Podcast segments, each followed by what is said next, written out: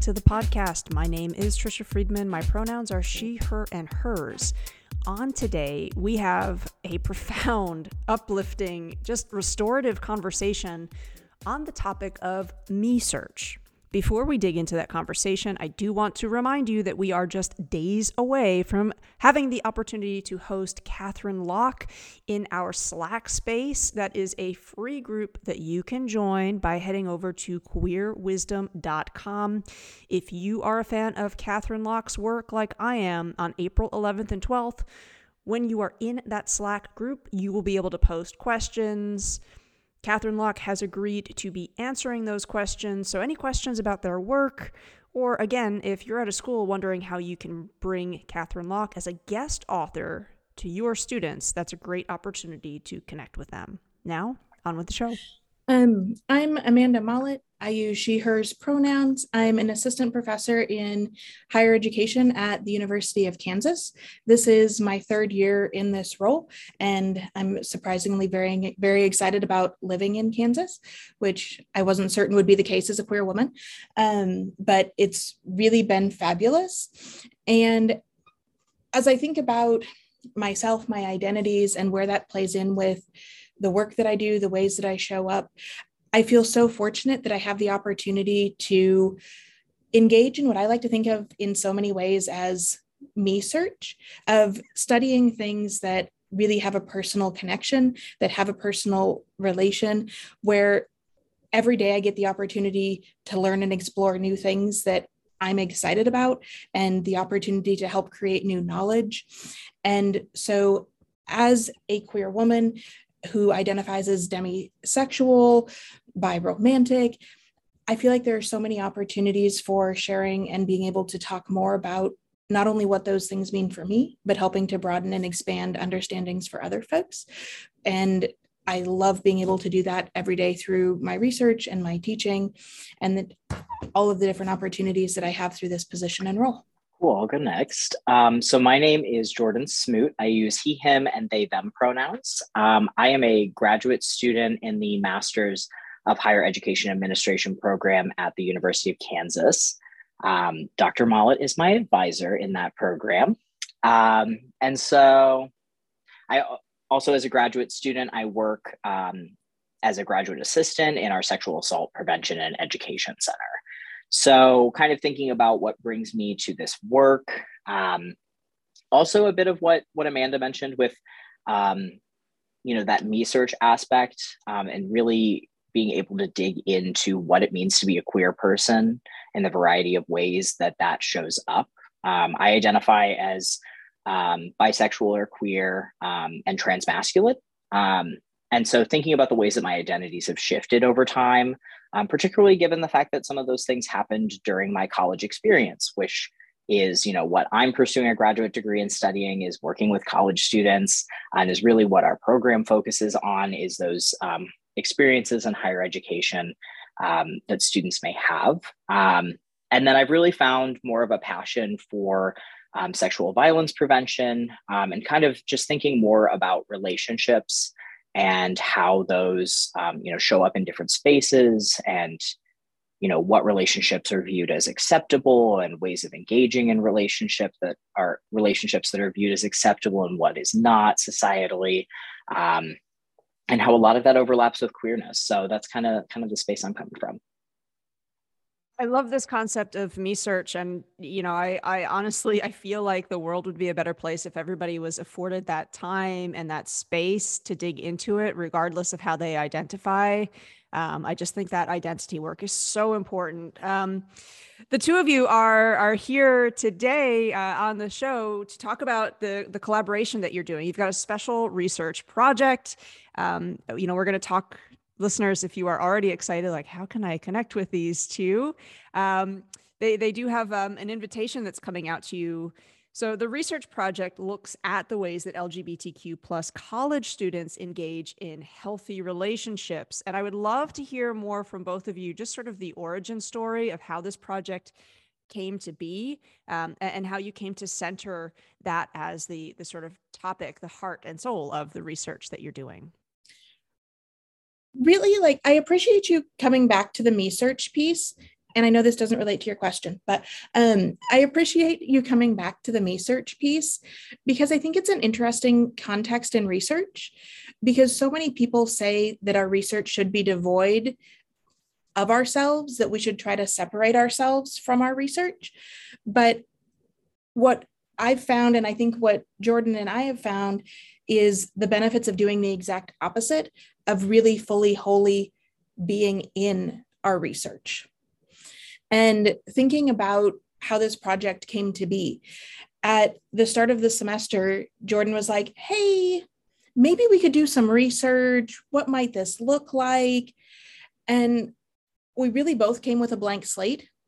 We were like, okay, let's talk and see if there's an intersection somewhere. What could this look like? And so we sat down at a patio table outside of the student union and started talking about all of the things. Some of the things were like conversations and context that I don't think people typically have sitting in front of the student union talking about students engaging in healthy and unhealthy sexual behaviors, talking about the role of BDSM and kink. And it so happened that the Board of Regents were meeting that day. And so they were like walking right past us as we were having these conversations. Um, but it was exciting talking about some of the things of what do we want to study? All of my research is about queer things. I've done a lot of asexual research where students really talk about trying to negotiate, navigate, understand relationship and the different types of attraction and what that means. And as Jordan and I were bouncing ideas around, this sort of emerged of like, what does it mean to look at relationships? Yeah, I mean, we were, I think we talked for like two hours. I think we had an hour meeting set. Um, but as our meetings go on always over time, uh, we can talk a lot about a lot of things. Um, and so we really just threw a lot of ideas um, off of one another and really centering on that topic of relationships um, and things that don't necessarily get talked about as much. Um, one of the things that um, Amanda brought up is that you know a lot of the research that currently focuses on queer students, queer college students, and their relationships centers around instances of sexual violence, and we know that that doesn't fully capture the picture of how queer relationships um, show up in the world, and it, it pathologizes them. You know, if the rates of sexual violence are higher among queer folks than they are necessarily for straight folks. I don't have a statistic for you, but you know, then then what does that say about queer relationships? Amanda might have have a statistic for you since she does some of this this work related to sexual violence. But you know, if we're we're seeing you know higher rates of sexual violence, what does that tell you about queer relationships? What message is that showing? What conclusions are people going to draw about that number? And you're really not seeing you know the sides that are filled with joy and happiness um, and the things that are really positive about queer relationships. And so we just kind of kept hovering around this this concept that you know there's something about queer relationships that just feels you know different than straight relationships. And i think that's kind of simplistic to say but you know there is something different. And what is that difference? And what what are the things about it that that can make queer relationships so joyful and healthy? And that's really really where we centered is as we were talking we realized we don't want to hear folks trauma stories. We don't want to hear about the challenges about the barriers not because those aren't real but that's where people focus so often. And so we wanted to say come and talk to us about your joy. Tell us about your love. Help us be able to amplify your stories of being in these healthy relationships. And Jordan and I have had so many conversations trying to think about what does it even mean to define a queer relationship? Like, how do we move beyond not just cisgender heterosexual norms, but how do we think about polyamorous relationships? How do we think about chosen family? How do we think about folks who have platonic life partners? How do we really think expansively about the breadth of queer relationship and what that means and the ways that those really are healthy and affirming and supportive for folks? And so it's been so fun being able to explore some of that challenging our own beliefs and assumptions as students start talking about things, thinking, oh, here's something that I hadn't even thought about that is really amazing and beautiful. I, I, love that. And, it, you know, it reminds me of, I don't know if you're familiar with the work of Dr. Jane Ward, who has a, in my opinion, is an excellent book called The Tragedy of Heterosexuality. And she writes a lot about how in queer relationships, to a certain extent, those two individuals are free of a lot of paradigms in the ways in which they want to co construct uh, their relationship. Um, and I think to a certain degree that's true. But um, uh, you know, as a as a queer woman married to a woman, uh, I do find people still do try to overlap. You know, which one of you is the this and which one of you is the that kind of a thing, um, and just how that urge to put into a box to categorize um, how how that that is so strong. So I know that you you're right now, or I believe right now, you're still at that stage of looking for participants, um, and the call that's going out to participants is in part an invitation to interview. Can you talk a little bit more about what a potential participant might anticipate from the process of of working with you on this um, this research project that I'm so excited about? Absolutely we are also so excited about getting to talk with folks.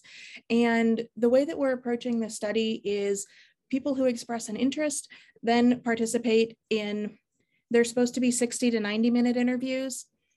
I don't think I've had any yet that have been under 80 because it's just been so fun getting to talk and share and hear stories from folks. So participating in probably a 90 minute interview and as part of the interview, we also have folks bring photos or images. They can be something that's on your phone, they can be a picture of you and your partner or partners, they can be something that metaphorically makes you think of the relationship. And so when people sign up, we give them a list of words and they get to pick which words they want to use for images. So they can choose images for things like joy, conflict, affection. And then we'll have an opportunity for them to share those images and also talk about the importance of those, what those mean in their relationship, and really use that as another tool, both for exploring ideas and concepts of relationships, but also hopefully as a future visual opportunity so that it's not just words, but that we can also tangibly show people look at this beautiful queer love that's out there. And so as people go through, they do get to decide if we can share their photos, if we can use them later, or if they're just for our own personal joy during the interview process. But from there, if participants have an interest in receiving the data later, or seeing the work that we're doing, we're certainly able to share that with them as well. You know, that model of bringing an artifact in, I know that I have some listeners who are really interested in different research methods, methodologies. Um, is there a term that, you know, folks who are interested in, in learning about that as a, a strategy, um, does that does that have sort of a term or is there more where folks can go to learn about that model of bring an artifact with you or think about an artifact that matches with? Absolutely. So the method that we're using is called photo elicitation. And with photo elicitation the artifact can, as we noted, be used as part of the study, but the artifact is also, again, a tool to help people think differently, to really give folks time to prepare in advance, to start thinking about aspects of their relationship, even for us to ask questions about how people decided which words to select. Did people involve their partners in the process of selecting those?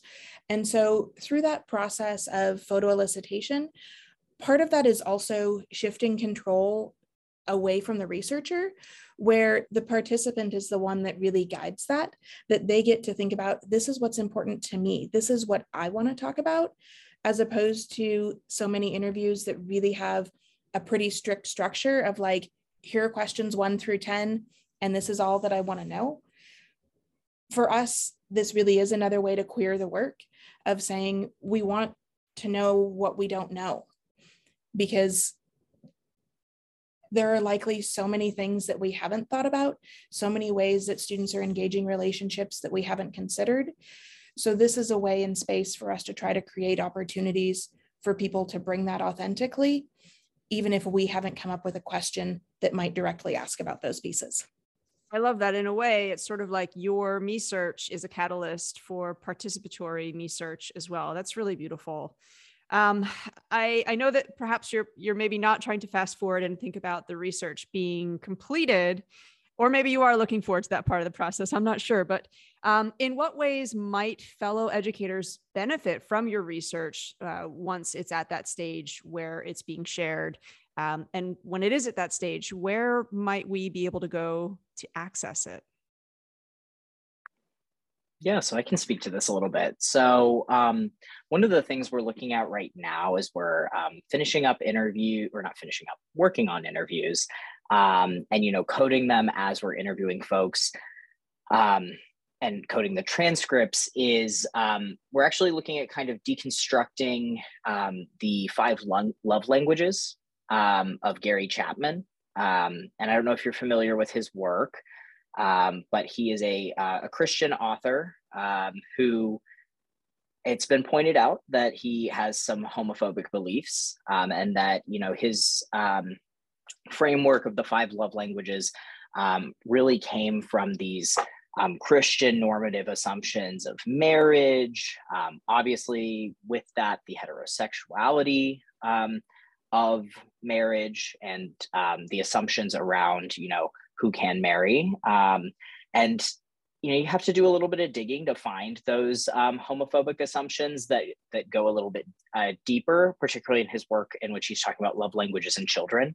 Um, but that's that's one of the things we're kind of looking for is you know do our participants you know are they familiar with this this work and then you know what is that not capturing is really what we're interested in is how do the five love languages maybe show up but also what isn't in there? Or what assumptions are embedded in the five love languages? I've personally noted um, in my in my day job i do a lot of um, social media work for our office and i have noticed on social media that um, the, the love languages is it's popular right now and folks are using it in joking manner saying like oh my love language is pizza or my love language is you know not one of the five love languages but then there's also folks talking about you know what are your self-sabotaging behaviors? I've seen that trend on tiktok of you know how do you self-sabotage? Oh you isolate but your love language is quality time.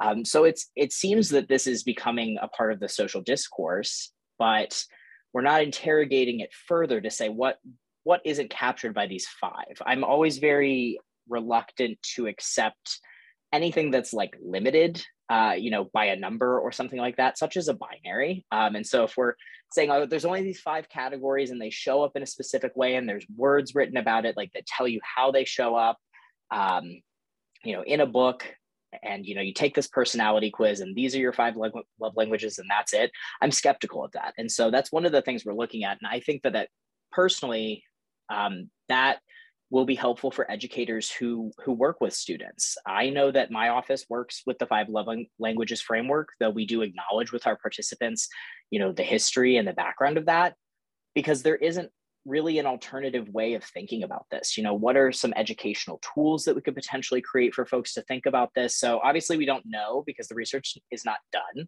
um, and we don't know how these things are showing up for students. But you know, really giving educators a space to think a little bit more expansively about things like love languages and about queer relationships, I think is important. Um, from a sexual violence prevention standpoint, we you know we have those statistics and those those rates of um, experiences among students but we don't really have any of those alternative stories to share with folks and so how we can kind of think about that? I think that there are so many ways that fellow educators can benefit from this work.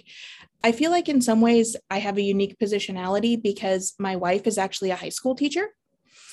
And so she also talks about working with her queer high school students, her trans high school students, and the things that they're trying to navigate, the lack of role models or possibility models to even imagine not only that a healthy relationship could exist, but what that could possibly look like.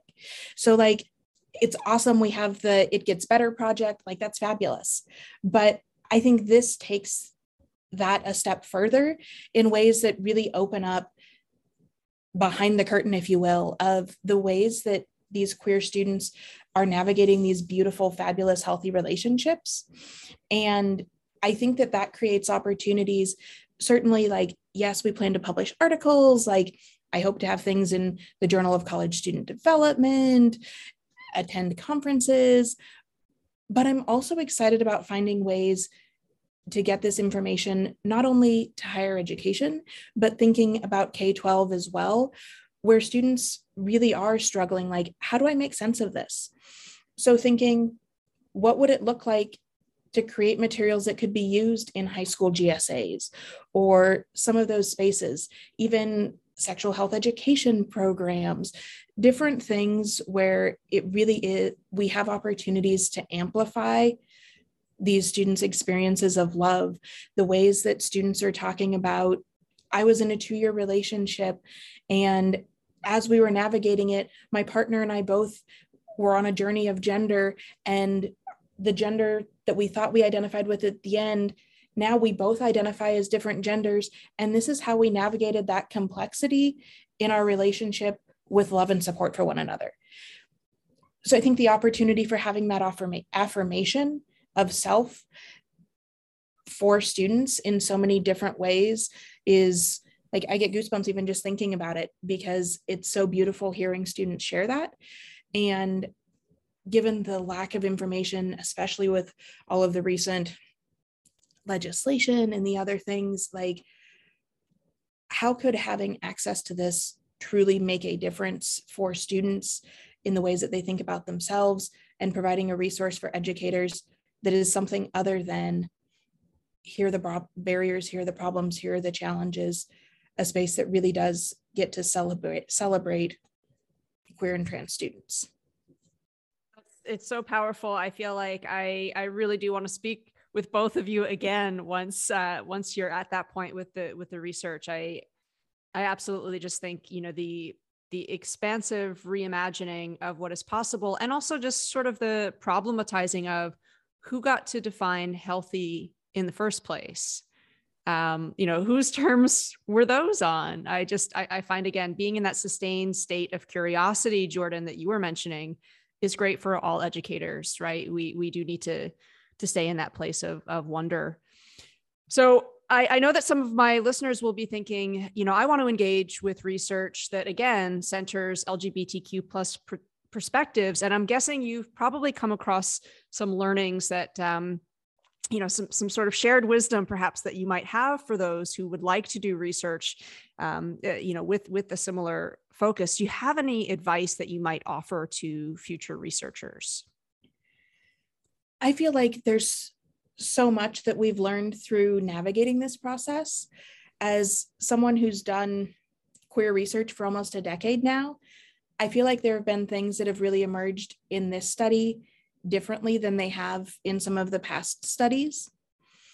And I think in doing research with LGBTQ participants, I really appreciate the language that you used of with as opposed to on because it really does make a difference that we're not standing aside and like voyeuristically trying to look in on these students but really honoring their agency, honoring their brilliance, their ability to positively contribute and be not just a subject of the research, but actually be part of the work that we're doing.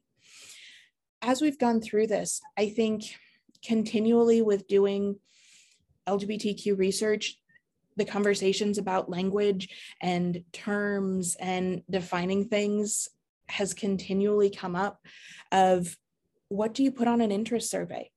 How expansive are the options? How much time should we take really understanding, okay, if this student says that they're bisexual, what does that mean to them? How do they define it? As opposed to us imparting our ideas and conceptions onto students. Doing this study, I think, has also shown how excited students are to talk about positive things, to talk about joy, to be able to share those stories and to have an affirming space where they can do that. where I think folks doing research, it's really worth thinking about not only what are the goals and outcomes that I have for this research, but what are the goals that I have for the participants who are part of this? What is the experience that we want them to have as part of the study? Where it's almost as if the study itself can be an affirming intervention for people to be able to have that space and really honoring that within the process that it's not just about me getting publications or like saying hey we want to share this with educators but how do we honor the people who are participating and sharing so honestly openly and authentically about really intimate parts of their lives? It, that's stunning and beautiful. Again just almost like a rebranding of research as a healing process um, I, I, think is is just such a profound way to look at it and i realize that for anyone doing the work of research of course you know we're influenced by others who have come to this work before us um, or along the same times. Uh, and I'm wondering if, um, again, I know I've got a lot of listeners who are really interested in the research project, are trying to help their learners unpack the various mindsets and skill sets that you need in order to do research. Could um, could you point us to a few folks who have been influential to you as you've thought about um, your identity as a researcher and the researcher that you that you hope to be? Sure. One of the things I, I forgot that this came up in one of our initial planning conversations. Um, but I was recently introduced and also listened to a podcast episode um, with um, the author um, and photographer Jamal Jordan, um, who has a book called Queer Love in, in oh, I butchered that. So Jamal Jordan, uh, Queer Love in Color. Um, so it's a photography book that is alongside um, stories of uh, people of color who are queer and in relationship with one another. Um, and I just like looked up the book and I was like, yeah, this this is definitely one that has uh, that helped move me towards this. You know, what does joy look like, and what are the complexities in our relationships looking like?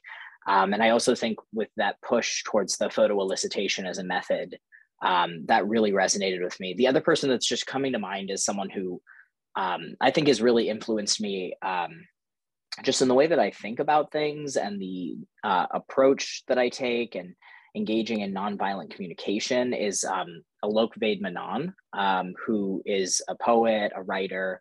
Um, we've uh, listened to them on some podcasts in classes with Amanda before. Um, but their work, I really think, is very impactful and powerful in showing people the way that queerness um, can show up in the world and and really addressing the the different oppressions that exist in that not not going at this very eloquently I, I, like it's hard to hard to think about all these people that um, have influenced the way that I think about things. I listen to a lot of podcasts. Um, I will say most of them revolve around race. So I listen to a lot of NPR podcasts. Um, one of my favorites that I recently listened to was um, the This Land podcast, which deals with um, a lot of stuff related to Indigenous folks, um, the Indian Child Welfare Act. Um, it was their most recent series. Um, but I really just try to listen to things that are going to challenge me to think differently about the world. And that's really my goal when I'm when I'm consuming media as well as research is challenging myself to think differently. Um, because if I don't, then I'm then I'm not really really learning anything. So, unlike Jordan, who listens to lots of podcasts, my pop culture knowledge and engagement is incredibly limited. Um, like a friend just had me do- download Spotify two days ago, and it was like my first foray into music experiences. Um, so, for me, when I think about folks who have influenced my thinking as researchers, I think when I go back to my doctoral experience, I feel so incredibly fortunate that I had the opportunity to work with Dr. Sherry Watt while I was at the University of Iowa, as well as Dr. Jodi Linley, because both of them approach research from a space that really does center how do we humanize people, that really pushes the bounds of so much of the post positivistic perspectives that people bring in thinking about research. And they really empowered me to feel like I could push those norms, that I could not just exist as a queer person, but that I could actually study queer topics and queer the research process altogether. That that was possible, that there was space for doing that. And I think both through their scholarship as well as their ways of being, they've pushed me and helped me to be a better researcher who is able to do projects like this, where we can really sit down collaboratively and push the boundaries of who has power in this space. How do we talk about people's experiences? How do we deconstruct the ways that research is so often discussed and talked about? And the other person who really comes to mind, um, a couple weeks ago, I had the opportunity to attend the ACPA College Student Educators International Conference. And I attended a presentation by Dr. Stephanie Waterman and Dr. D.L. Stewart that was focused on decolonizing research. And as they were talking and speaking and sharing, I feel like so much of what they were talking about deeply resonated with thinking about the ways that knowledge production is rooted in colonial systems and how can we deconstruct that? How can we use not only the work that we produce but the processes?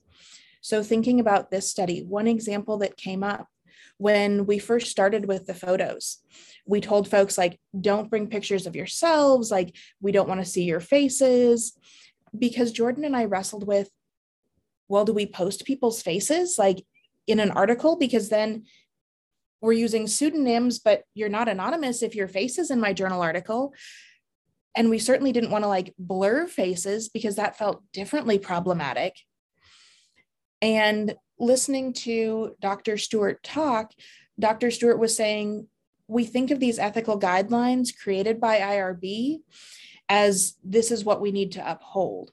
But what does it mean if instead we think about these as the basic institutional protections and shift that mindset which then helped me to say if students want to share these beautiful photos where you can see the love in their eyes where it clearly shows them and their partner and they consent and their partner consents to say yes we want to share this with the world who are we to say actually no ethically that's not okay because irb wants you to have a pseudonym like so really thinking about the other folks who have queered research processes that I think help us to come up with a more humanistic product at the end, as well as having that humanizing process for students as we move through. It's so important, just that, you know, that need to continually really think about gatekeeping. How is that showing up? How am I a part of that? Um, and again, I, I, just feel like so much of our conversation has really been um, just kind of dancing with this notion of reimagining. Uh, and for sure, I, I feel like your your study research when it comes out, I think that is is really going to help folks do just that. For listeners who might want to support, are you still in the process of of trying to find participants to partner with? how how might they um, how might they go about partnering with you if that's the case, or um, letting others who they believe might be interested in that partnership? Um, how can they find you? Yeah, we're we're definitely still recruiting. Uh, Amanda, do you have thoughts on how they could get connected with us? So, like, we have links for people to submit the interest survey. Can we send those to you, or what do you recommend is the best way for people?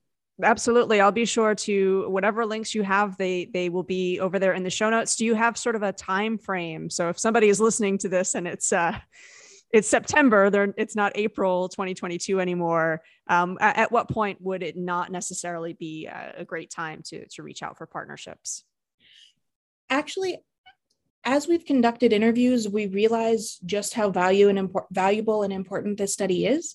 And so we've actually submitted numerous grants to receive additional funding to continue the study beyond just the present semester, the present time here in spring, summer 2022.